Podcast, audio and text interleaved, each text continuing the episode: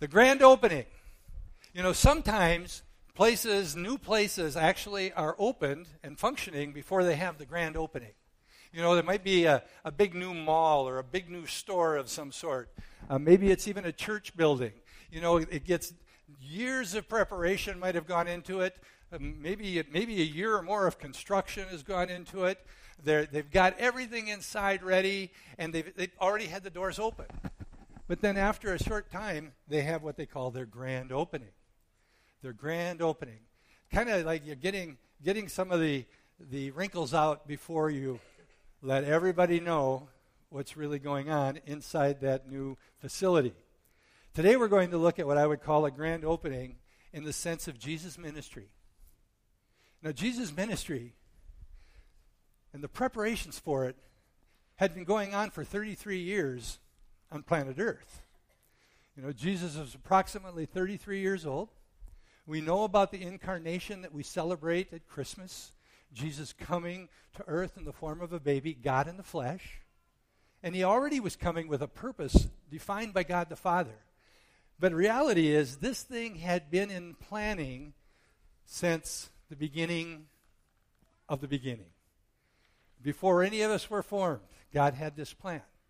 So the preparations had been going on for a long, long, long time. And even now, Jesus has been giving this message leading up to this event, saying, The time has come. The time has come. And if the people would have been aware, especially the religious leaders, you know, one thing about the Jewish people and the Jewish religious leaders, they knew what we call the Old Testament, or they knew the law. They knew what the prophets had been speaking.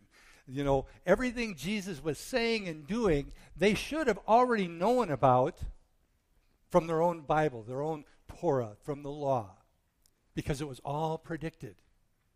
But as we know, most all of them had been missing it completely. So I'm going to give you a little bit of a historical context first, and it's going to be coming from four different books of the Bible Matthew chapter 21, Mark 11, Luke 19, and John 12.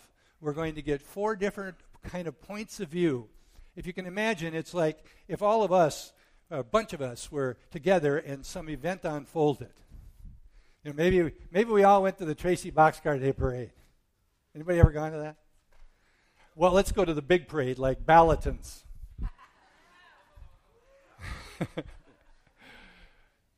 if we all went, and then he said, you know what, I'd like you four to just write down everything you saw.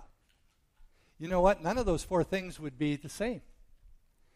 They'd all probably be accurate, but from different perspectives. If you want to really get a good picture of some of these things that were unfolding, especially in the last week of Jesus' life, you need to look at all four books Matthew, Mark, Luke, and John and see that we're getting this story kind of from four different perspectives. It's all the same event, but it's different people, different personalities writing down, inspired by God, writing down what they witnessed, what they saw taking place. And it gives you so much more of a fullness of the story of that last week and the events that were taking place. So it's Passover week. Passover week is a celebration in the Jewish nation. It was a celebration of being set free from Egypt and slavery and bondage that we were under in Egypt, where they had been slaves for almost like four, 400 years of slavery. And it's also then a celebration of the start of a new nation the Jewish nation, the Hebrew nation, Israel. So it's this big celebration. And it was one of the religious holidays that they were, Jewish people were required, strongly encouraged to come to Jerusalem, come to where the temple was, and celebrate this huge religious event.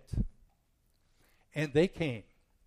And they came from all over there would be long streams of people. When you, when you look, at, look at Jerusalem, I put up map number two, and I know most of you are in the back, and I'm not going to be able to see this. But if I can figure out how to run the pointer and get you in the right direction. This is the city of Jeru- Jerusalem. And as you notice, there's not many roads that were coming into Jerusalem. Not many roads. Hundreds of thousands Depending on what historian you read, you could get up into the million or two million. But I'm going to just stick with hundreds of thousands of people would come from all directions to Jerusalem. There would be tents everywhere in the city, outside the city, outside the walls, even going up into the hills. You can imagine 250, 300,000, some people say 2 to 3 million people for this Passover celebration. And when they come together, of course, it was a religious celebration. It was about all of the sacrifices they were about to make at the temple.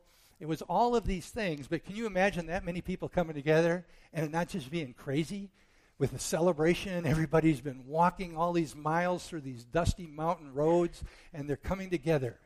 And it's a sense of excitement even as they're preparing.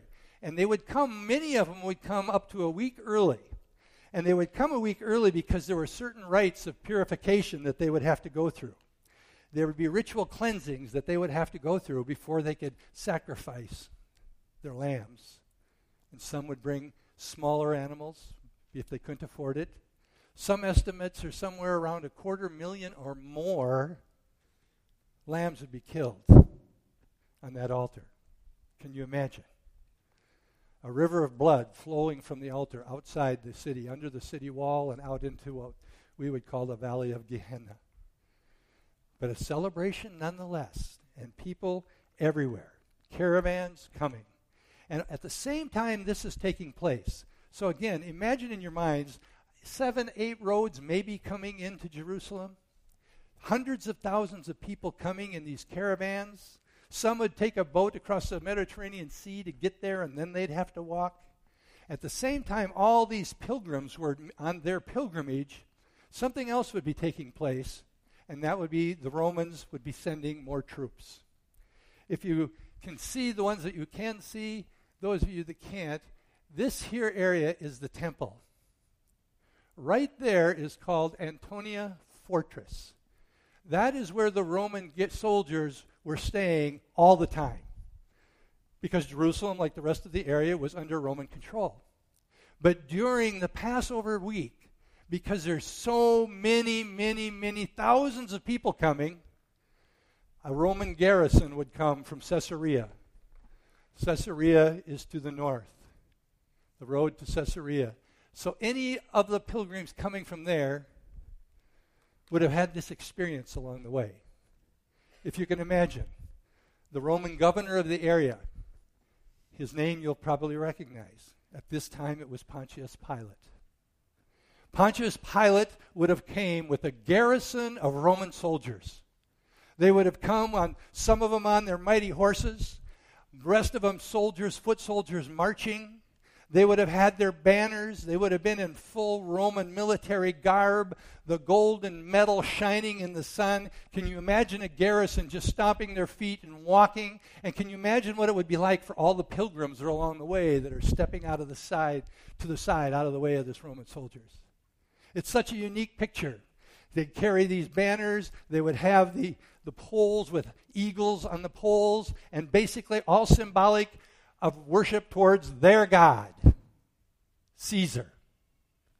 So while we've got all these pilgrims coming in caravans to worship their God, we've got the Roman soldiers coming. Such a picture of contrast of what's taking place. The power of Rome was on display for all to see.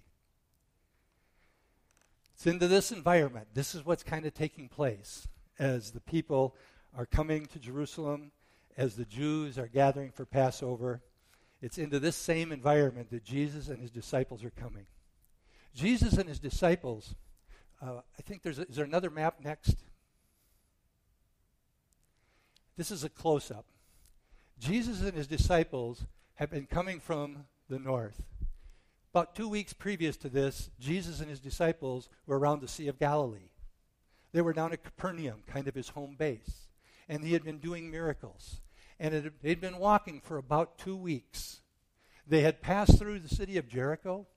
You may, may remember the song that we sang as little kids about Zacchaeus. Zacchaeus, you come down. That had taken place as they were passing through Jericho.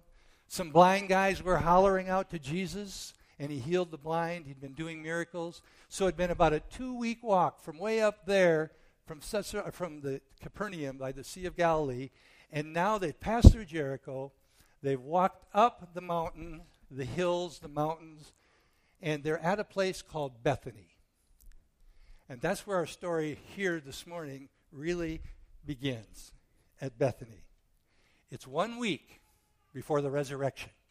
That's all it is. One week. It's only a few days before the crucifixion. And the setting is Jesus and his disciples have arrived in Bethany. And the Bible doesn't tell us. A lot of this information is from the scriptures I gave you, but it's also from a historian who lived at that time named Josephus, and then also from Alfred Edersheim's book about the life of Jesus. So it comes from historical records. So at this time, Jesus and his disciples are right here in Bethany. Bethany is only about a mile from Jerusalem, so they're almost there. But to get Jerusalem from Bethany, it's only a mile, but you can't see the city because there's this rolling mountains. Uh, they call them mountains, or we'd almost call them hills. And as you take that road down in to Jerusalem, you would finally come over the hill and you'd be able to see Jerusalem. And as you're doing that, you'd be walking past the Mount of Olives, and you would probably be walking right past the Garden of Gethsemane. And this is where, where Jesus is now. He's at Bethany. And he's staying at, stopped there that night at a friend's house. Simon the leper, the one he had healed the leprosy. And three of his closest friends outside of the disciples were there too. It was a relaxing evening supper before he was going into Jerusalem.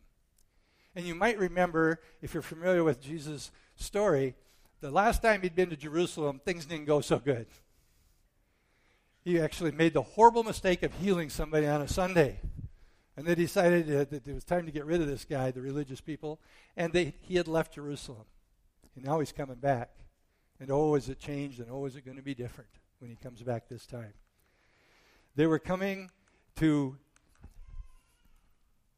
Jerusalem, stopped at Bethany, resting and relaxing. And I started to say earlier, and I forgot, they wouldn't have been the only ones on the road. There'd have been a whole lot of people on the road. There would have been a caravan of people following him, going before him. There would have been people everywhere.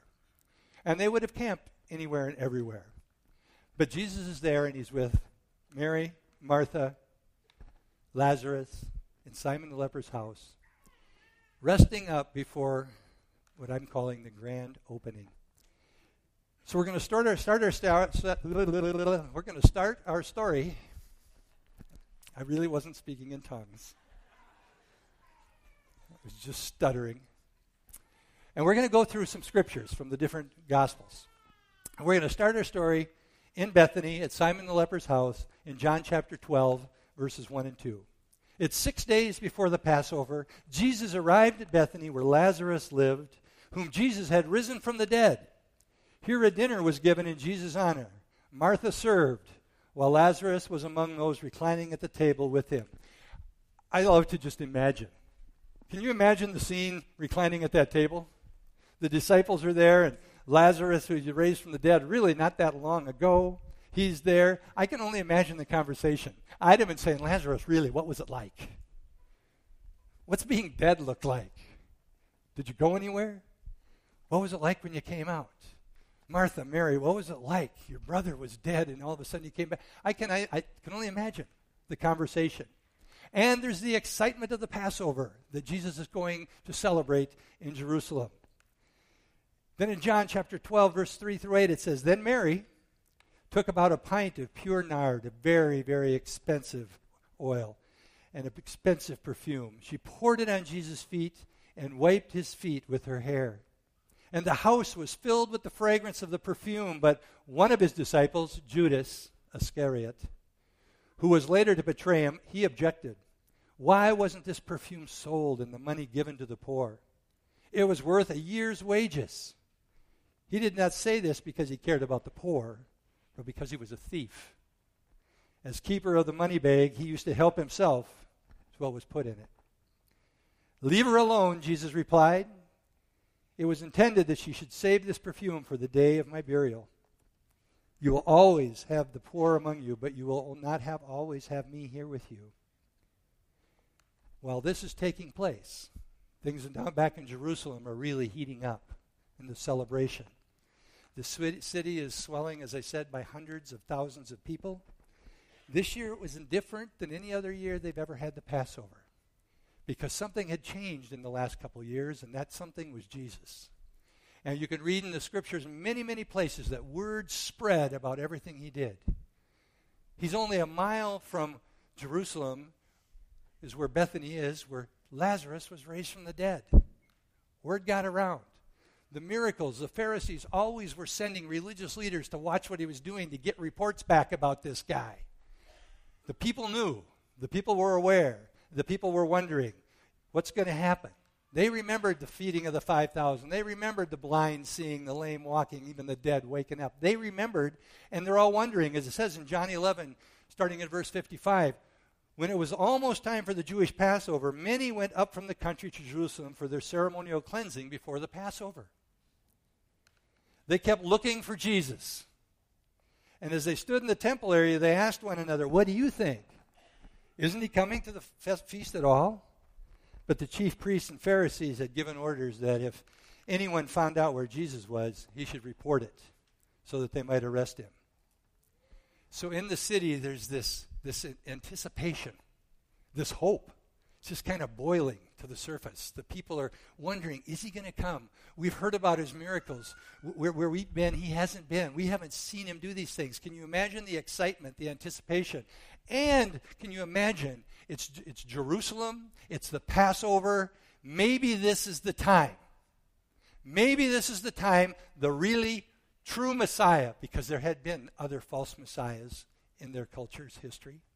Maybe this is the time Maybe this Jesus who's doing all these amazing things, maybe the, he is the Messiah who is going to come and break the yoke of bondage of this Roman Empire, and he is going to become our king, just as the Word of God said, only they misunderstood.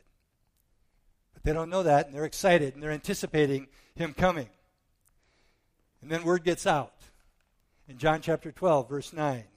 Meanwhile, a large crowd of Jews found out that Jesus was there. That would have been easy to find out. Some of the hundreds of thousands that were coming with Jesus or behind Jesus would have gotten closer to the city and word would have spread. Can you imagine?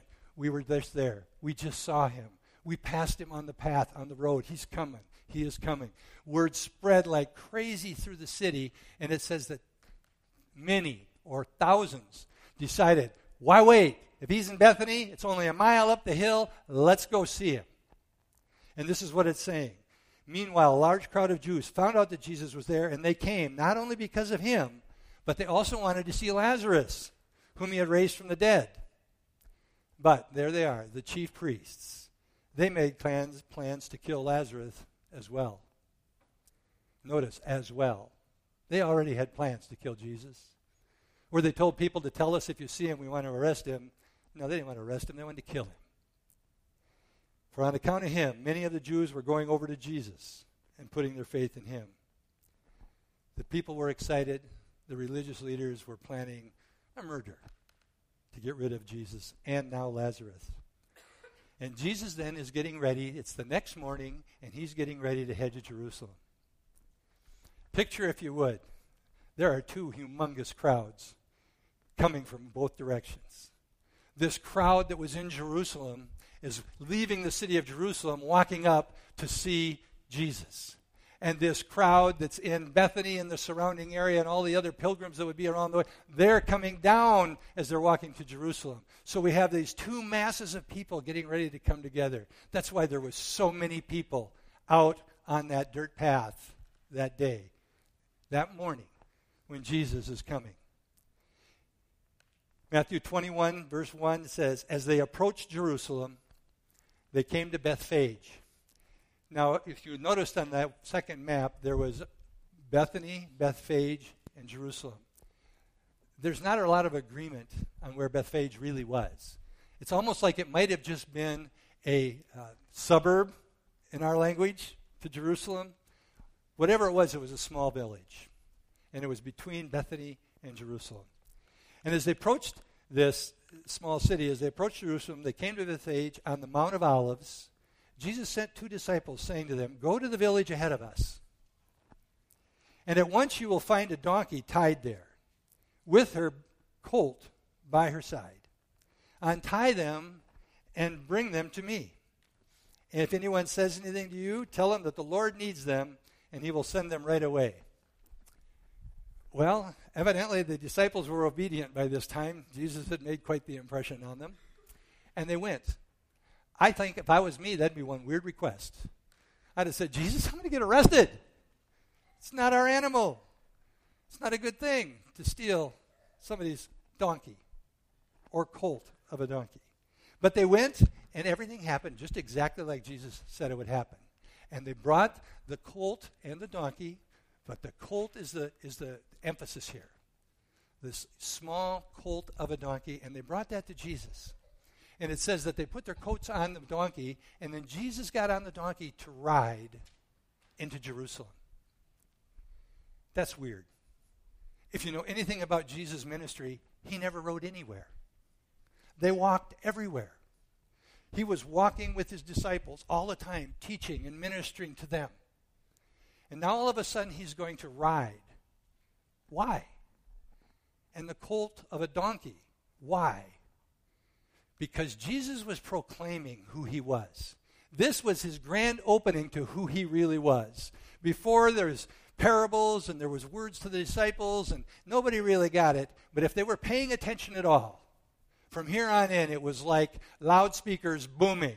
Here comes the King of Kings, the Lord of Lords. Here comes the King who is the Son of David. Here he comes to bring salvation to all, freedom forever. They missed it. But if they'd have noticed, and this was a significant part because in Zechariah chapter 9, in verse 9, it says these words. And Zechariah wrote these words about 535 years before this event.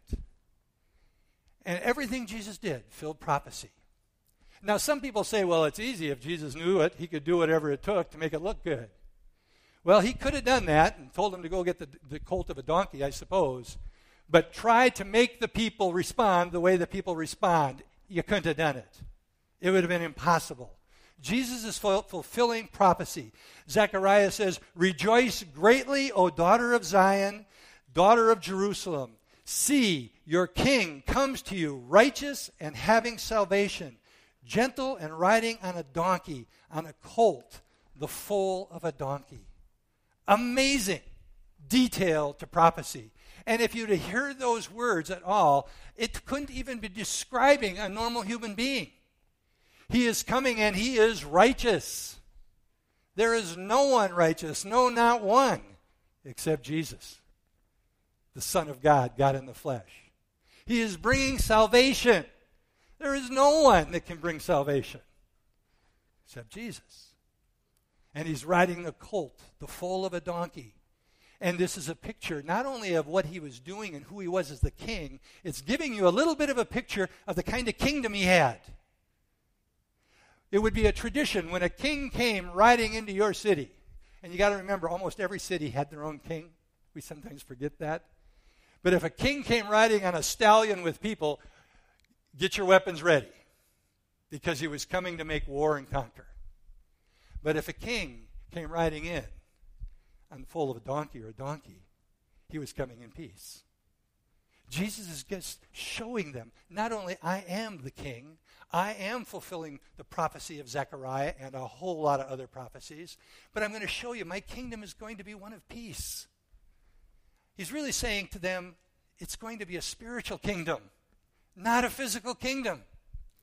But you can understand the people. They'd been under, under the Roman rule and it was vicious.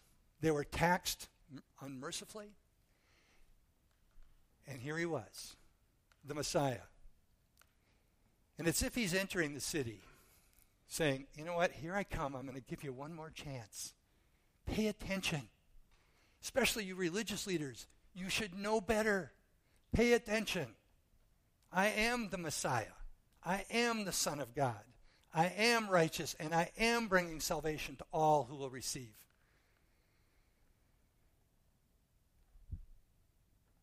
the parade, the crowd. The crowd was huge. As I already described, you've got people coming from both directions. Jesus is riding this colt of a donkey, and then other prophetic pictures begin to unfold. What do the people start doing? It says they start throwing their coats, their cloaks, on the ground in front of Jesus and this donkey. Again, a picture, a common thing when the king was coming or going through your city.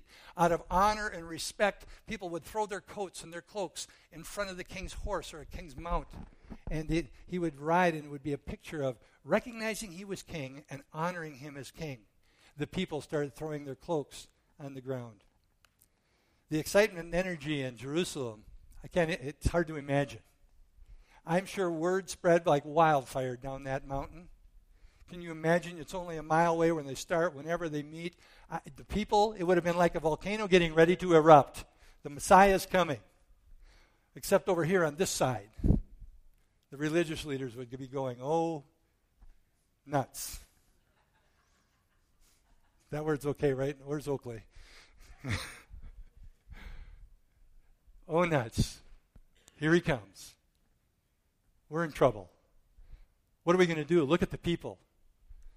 They're, they're, they're welcoming as if he's the king, the liberator, the Messiah. It's going to rattle our world. What are we going to do? Jesus is making his claim, and he's making it a grand opening claim. In Matthew 21, it says this, starting at verse 8 A very large crowd spread their cloaks on the road, while others cut branches from the trees, spread them on the road. The crowds that went ahead of him and those that followed shouted, Hosanna to the Son of David! Blessed is he who comes in the name of the Lord. Hosanna in the highest. When Jesus entered Jerusalem, the whole city was stirred, and they asked, Who is this guy? When the spreading of the coats, it's symbolic of recognizing the king. With the, the palm branches, the palm branch was a symbolic, a patriotic symbol for the people, the Jewish people. It, they were missing it, but they were recognizing him. There's something happening in the nation. Something's about to unfold. Then the city was stirred. And uh, what's it look like in your mind when a city stirs? Let's go stir a city. Well, some of us did that once. this had to be better than that. That word stirred is an interesting word. It's just a tiny little word. It means co in the Greek. But what it means is, is to rock, to vibrate, to tremble, to agitate, to throw into a total tremor. In other words, the city is beginning to boil with excitement and enthusiasm. Romans are starting to pay a little bit of attention. The Pharisees and scribes are paying a whole lot of attention. And the people are going crazy. They're going crazy. It's the Passover and the Messiah. And he's coming from what direction? He's entering from the east. Picture of where Jesus, for us, is going to return. They're excited. Hollering. He might have rigged the colt, but he sure couldn't rig what they hollered, and they start hollering, Hosanna, Hosanna, Hosanna, which means save us or salvation. Save us, son of David. Blessed is he who comes in the name of the Lord. There's a psalm, got to look at the clock. There's a Psalm 118. I don't have it on a slide, but if you have your Bibles and would want to look there, you can. But there were certain psalms the pilgrims would be singing as they were marching and walking. And as they would get closer to Jerusalem, there were certain psalms they'd sing, and it would almost be like if I said, Okay, if you guys got your Bibles open, I want you to read the first phrase of the verse, and then you guys come back with the second phrase of the verse. And this is what it was like. And one of the words that they would hear, blessed is he who comes in the name of the Lord. Just listen, I'm going to start reading in 118, verse 24. And if you can imagine, this is the day the Lord has made. Let us rejoice and be glad in it. The people would be hollering and screaming and singing. And then they would say, O Lord, do save, we beseech thee. O Lord, we beseech thee, do send prosperity. Then it'd come back, Blessed is the one who comes in the name of the Lord. And we have blessed you from the house of the Lord. Back and forth it would be going as they're walking up and down the hills, heading into Jerusalem. The Lord is God, and He has given us light the other group bind the festival sacrifice with cords to the horns of the altar. Thou art my God, and I give thanks to thee. Thou art my God, I extol thee. Give thanks to the Lord, for he is good, for his loving kindness is everlasting. This is what they would normally, every Jewish person making this trip would know these words. And that's why they're singing these things. Hosanna, save us, he who comes in the name of the Lord. They were singing a song of recognition that he was the Messiah. But they didn't understand. They didn't understand. Wouldn't you have loved to have been there? Wouldn't that have been fun? Except you'd had been there six days later, probably, when it wasn't so much fun. But oh, what a celebration it would have been. And then something that seems to be, with the whole story I've told you, it seems to be completely out of place. Jesus is going down that hill, that mountain. Uh, put up the map. I think, is it a map next? And again, I know you can't see it very well, but you can see the part I want you to see. This is the road to Bethany that Jesus would have been coming down. And you can kind of see some of the topography. They're walking kind of around the Mount of Olives. Getting up here, there's the Garden of Gethsemane right there. And then they would enter into Jerusalem at one of the gates. And as you go down this, is the first part of this trip from Bethany, which is down here, you'd have to go up this hill first. So part of the Mount of Olives would be blocking your view. And the scripture I'm going to read you right now would be approximately when Jesus and this group were right there. They were just coming over the summit, and they were going to be able to see Jerusalem. What's the next slide?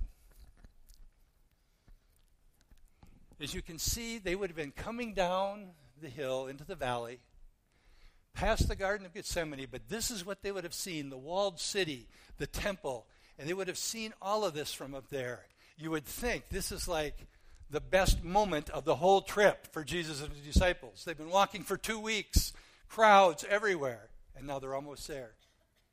But then something strange happens. Luke chapter 19, you might have to go back, I'm not sure. Verse 41 through 44. As he approached Jerusalem and saw the city, he wept. He wept over it and said, If you, even you, had only known on this day what would bring you peace, but now it is hidden from your eyes. The days will come upon you when your enemies will build an embankment against you. And for those that aren't aware, right now he is prophesying what was about to take place 70 years later when Jerusalem would be destroyed, people would be slaughtered.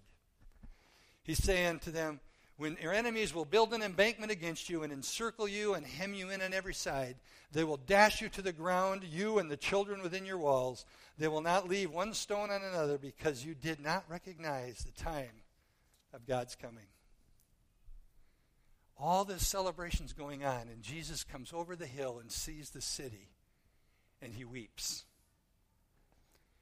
And the word weep there is a powerful word again in the Greek klaio. It means to sob, to wail, to wail out loud, to weep uncontrollably. Jesus is riding this colt of a donkey. Celebration, and they're praising him and they're shouting Hosanna, and he comes over and he sees the city. I believe he did not just see the city buildings. I don't believe he just saw the temple. I believe he saw all the people. God's chosen people. Those that were with him in the parade, those that were inside the city, all those. Some of them his followers, others who have rejected him. The religious leaders had missed him. And he speaks those horrible prophetic words that there's coming a day because you rejected me, this whole city is going to be destroyed. When he looked at the people, who did he see? Well, he had the apostles there with him. He would have looked at the apostles, he would have seen the apostles. They were probably celebrating. I mean, seriously, if I was one of those apostles and all the, the stuff we went through, in case you didn't know, I have a couple of young kids that watch my words carefully. Usually that doesn't stop me. But I'd have been thinking, about time, all the junk we've had to go through, all the persecution, getting run out of cities, this is why we joined up. We're going in and we are the best friends of the Star of Stars. So some of them were probably celebrating. I would have been. That's for sure. They were probably celebrating. Jesus even looking at them. Some of those tears he shed might have been for them. because Jesus would have known what they were going to have to go through. He knew he was going to be leaving them, and he was going to commission them to go into all the world and make disciples. And he knew they were going to be persecuted, they were going to be arrested, they were going to be beaten. He knew that J- James, he was going to be beheaded. They knew that Peter or John was going to be sent to an island. He knew that Peter was going to be crucified upside down, but he's looking at his faithful followers. So he may have been shedding some tears for them. He would have seen the religious leaders in the crowd in their fancy garb, looking like they're righteous and holy, holier than all the people. Their greatest fears were being confirmed right now. Everything they'd been afraid of was beginning to happen. They were being undermined, their power was being threatened. Their hatred did nothing but get stronger and stronger about God and about this man named Jesus. They even shouted in Luke 19, verse 39, it says, Teacher, rebuke your disciples.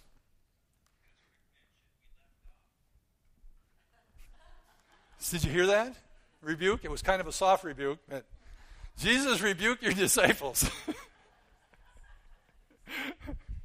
We're going to defrock you.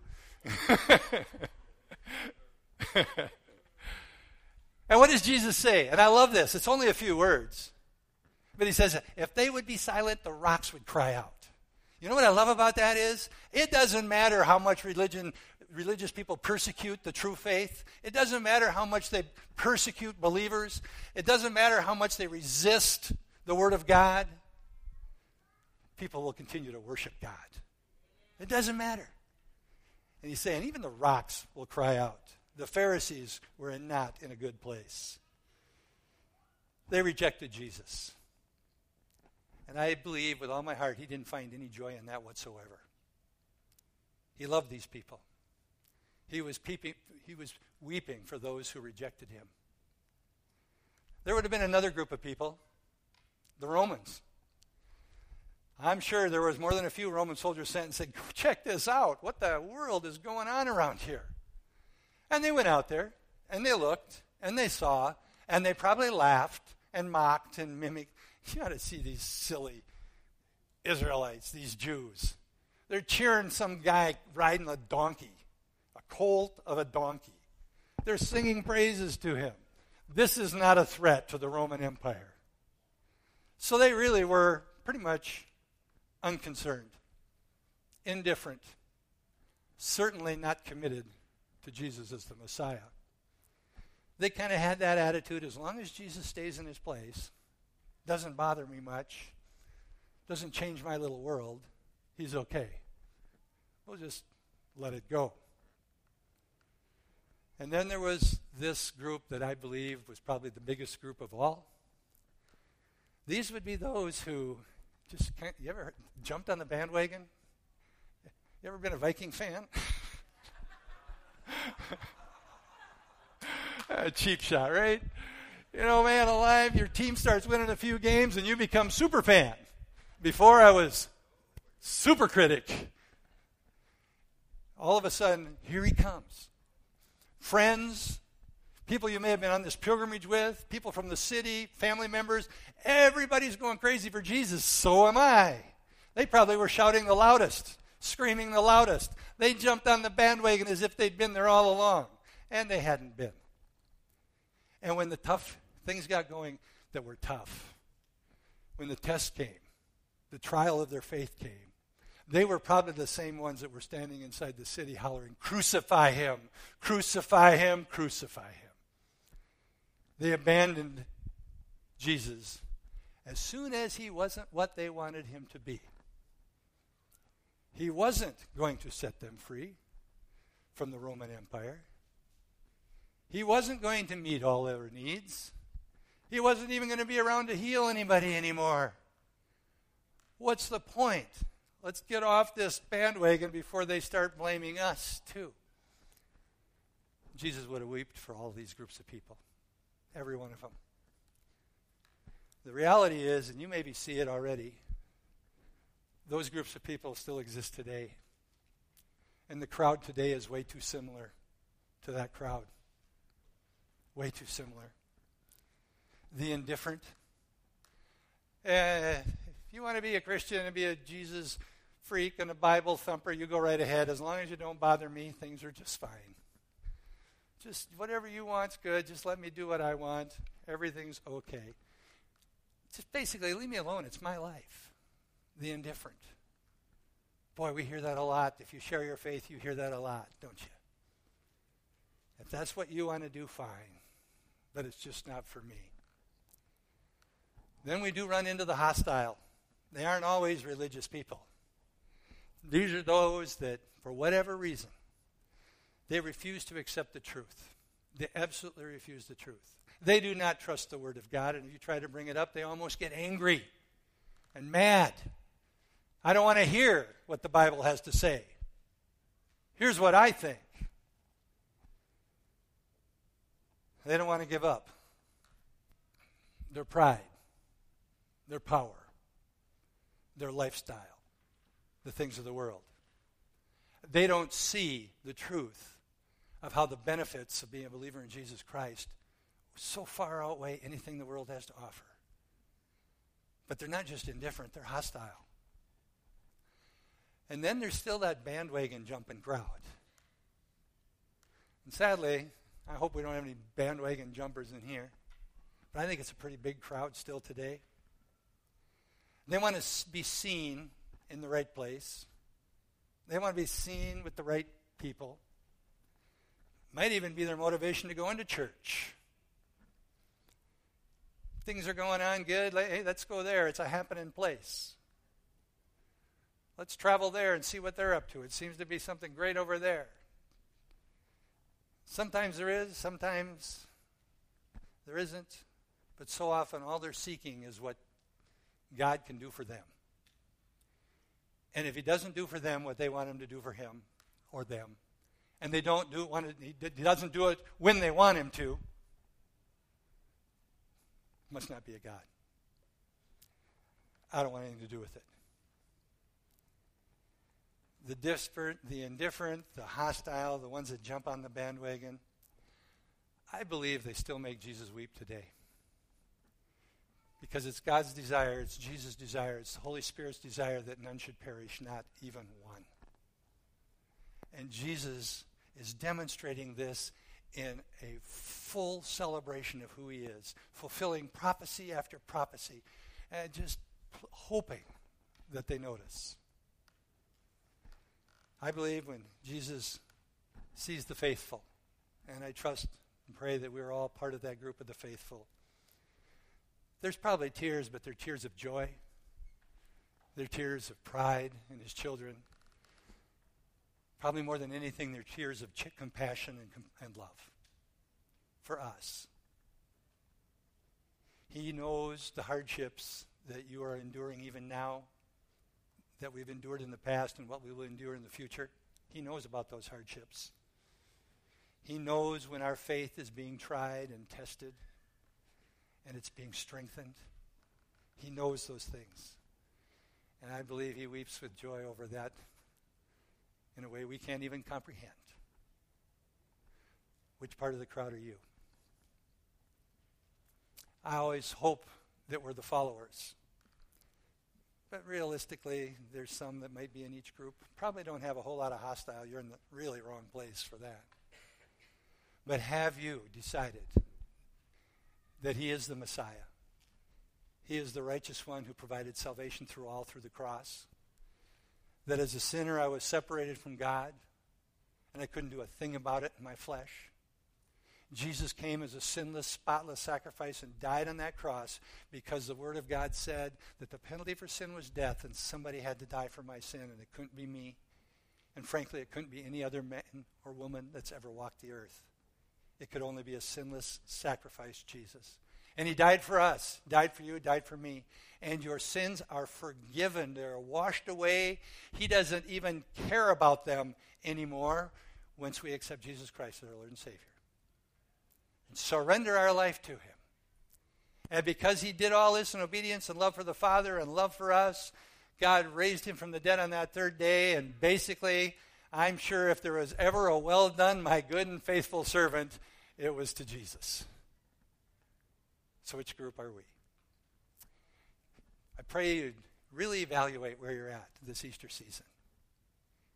God needs a committed people, a faithful people. Because realistically, He could come back any time. And you and I have friends and family members and strangers that come across our path that don't know Jesus. And He wants us to share the good news with them. So I encourage you again in the next couple of weeks, invite people to come. I assume because you come, you kind of like church here. Why wouldn't you tell somebody else that?